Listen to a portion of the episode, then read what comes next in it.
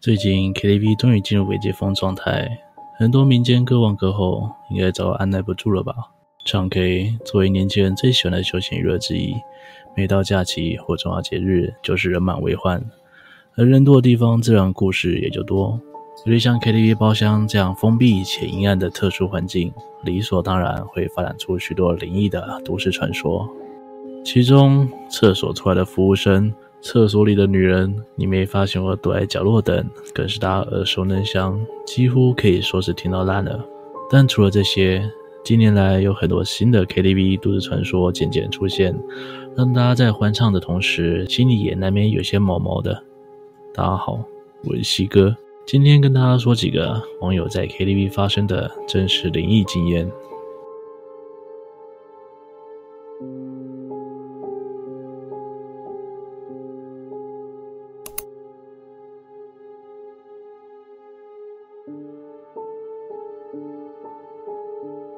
看到 B B 扣应该就大概知道这故事的年纪了。大约二十年前，一群大学生在考完期末考后，决定前往钱柜 KTV 庆祝脱离苦海。当时，台南的旧钱柜还在原点百货楼上。几个人进包厢后，便开始高歌嘶吼，想要把期末考所带来的压力一扫而空。唱到一半时，突然有位女同学的 B B 扣响了，她拿起来查看讯息，却不小心手滑摔掉 B B 扣就这样掉到沙发底下。他弯腰伸手下去捡，但马上把手抽回来，并发出惬意的尖叫声，然后就捂着脸跑出包厢。在场所有人都被那声尖叫声吓得停止了动作，一脸疑惑地看着彼此，完全不知道刚刚发生了什么事情。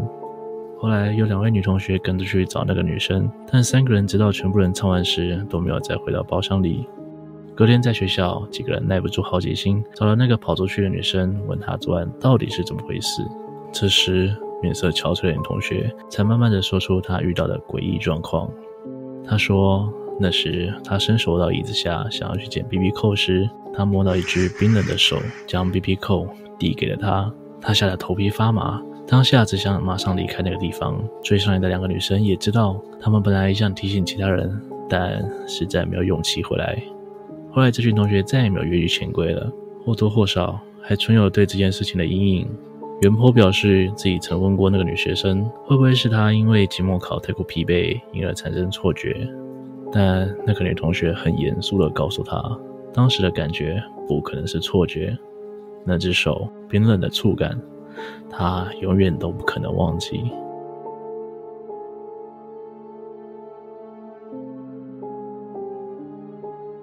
一名网友依依在社群平台上分享一个他去南部旅行时在 KTV 里发生的恐怖经历。那是因为南部的下午太过炎热，他们一群人就决定去 KTV 唱唱歌，顺便躲一下午后的高温。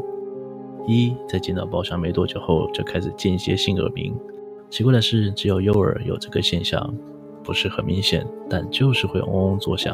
他感到非常不舒服。本身就有特殊体质的他，大概知道是怎么回事。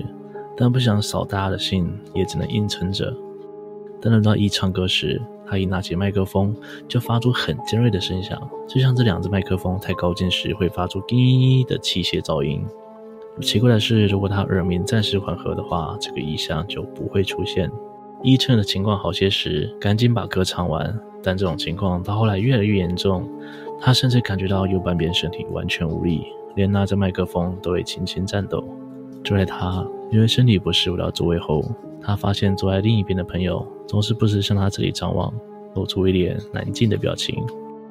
唱满十首后，大家准备离开，这时候的依依已经耳鸣到开始头痛，他故作镇定跟着朋友离开，但上车驶离 KTV 后，状况还是没有改善。这时依依知道他已经跟上自己了，依崩溃大哭，把身边的朋友都吓了一大跳，急忙问他怎么了。伊立即叫开车的朋友随便找个有厕所的地方。他们开进清水服务区，伊上完厕所冲水后，头也不回离开了。这时，他终于摆脱身上那个沉重的感觉，精疲力尽的他一上车就陷入昏睡。回到北部后，几个人就各自解散了。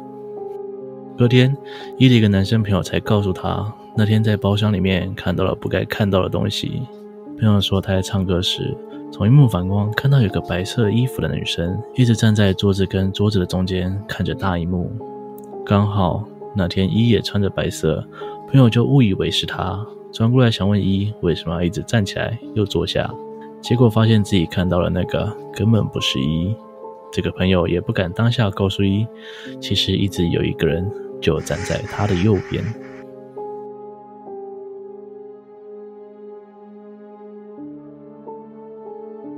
当时是暑假期间，A 的大学同学为了帮他庆生，就一大群人约在 KTV 要彻夜狂欢。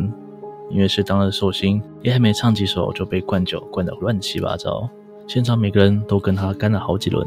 好在 A 经验丰富，几瓶黄汤下肚后，他发觉再喝下去大事不妙，就马上趴在沙发上装醉。大家看他好像真的不行了，开始唱歌的唱歌，玩游戏的玩游戏，也就没太注意躺在边边的 A 了。趁所有人都喝到有些意识不清时，A 就借机溜出去，想要抽根烟，顺便清醒一下。在大楼外抽了一段时间后，有朋友发现 A 消失了，马上传赖加回去继续喝。A 站在电梯前，此时在等电梯的只有他一个。他走进电梯里，按下关门键，却发现没有反应。他又按了几下，仍然没关上门。正想走出去问大厅接待时，电梯突然轻微的晃了下，随后门就关上了。A 独自站在电梯，整个空间让他有种不舒服的感觉，但他想，可能是因为头昏脑胀又在上升的电梯里才会这样。楼层到了后，A 走过几个转角，来到最靠里的地方，打开右手边的包厢门。本来还嘻嘻哈哈的 A 一进去就瞬间愣住了，音乐持续播放着，包厢内却是空无一人。A 并不知道他们的包厢号码，只记得是走到底右手边那间。他想说，可能是他记错，就去开对面的包厢门，结果仍然没有半个人影。他马上打电话给朋友，但对方没有接通。满心疑惑的 A 走回楼梯旁的柜台，想去问问是不是换了包厢。正当他走到楼梯前，朋友就打来了。A 慌张地问他们到底跑去哪里了，朋友却说他们人全都在包厢里啊。他急忙跑回走到底右手边的那间包厢，打开门冲了进去。里面的朋友全被他激烈的举动吓了一跳，A 惊魂未定，但也只能装作没事，继续跟大家嬉闹唱歌。等事情过后一段时间，他才跟当天在场的朋友说。大家听到后，都试图理清 A 遇到的情况，但那晚所有人都喝挂了，记忆实在很模糊，最后只能不了了之。直到今天，A 还是不确定那天的经历到底是他喝醉造成的错乱。还是真的有什么东西意外把他带到了另一个空间里去了。今天影片就到这边，你可以留言告诉西哥我，觉得哪个 KTV 灵异故事最恐怖，或者你曾经听过的 KTV 都市传说。如果你喜欢今天内容，请不要忘了帮我按赞、订阅、分享，并且开启小铃铛，才不会错过更新的通知哦。我是西哥，我们下次见。好，刚刚西哥我分享了大约三个来自网友或者网络上的 KTV 鬼故事。那接下来西哥也想要分享一点我亲身经历的 KTV 鬼故事。还记得那年是大学的时候，我们一群人大概四五六个好朋友，我也有点忘记几个人了。总之就是一大群朋友唱歌嘛，肯定是要喝酒，大家喝得乱七八糟。出来的时候，其中一个不胜酒力的朋友。基本上已经躺在地板上，动弹不得。出于无奈，我们其他人只能架着他一起走进电梯，要准备回家了。那时候的站位是我们几个人把那位喝醉的朋友夹在中间。当电梯一层一层下楼之后，朋友突然默默地仰起头来，没有人知道他发生了什么事情。其中一个朋友甚至说：“干，他不会中邪了吧？”只见他仰起头来，像是电影里面的哥吉拉那样。嘴巴朝着天空，张得大大的，呃，他开始吐了，就用一种喷泉式的天女散花式的吐法。当下所有人全身上下都是他的秽物，这大概是我西哥遇过最恐怖的事情了。好，那最近因为西哥比较在常爱做校园的鬼故事，下一个是要准备做一个护校的部分，那正好有这个机会。也因为我想要做 podcast 的内容，我们邀请到了噩梦阿姨，也就是我们的 J 来听我们说说她遇过的亲身经历。那现在请大家一起鼓掌欢迎我们的噩梦阿姨。Hello，大家好，我就是噩梦阿姨的 J。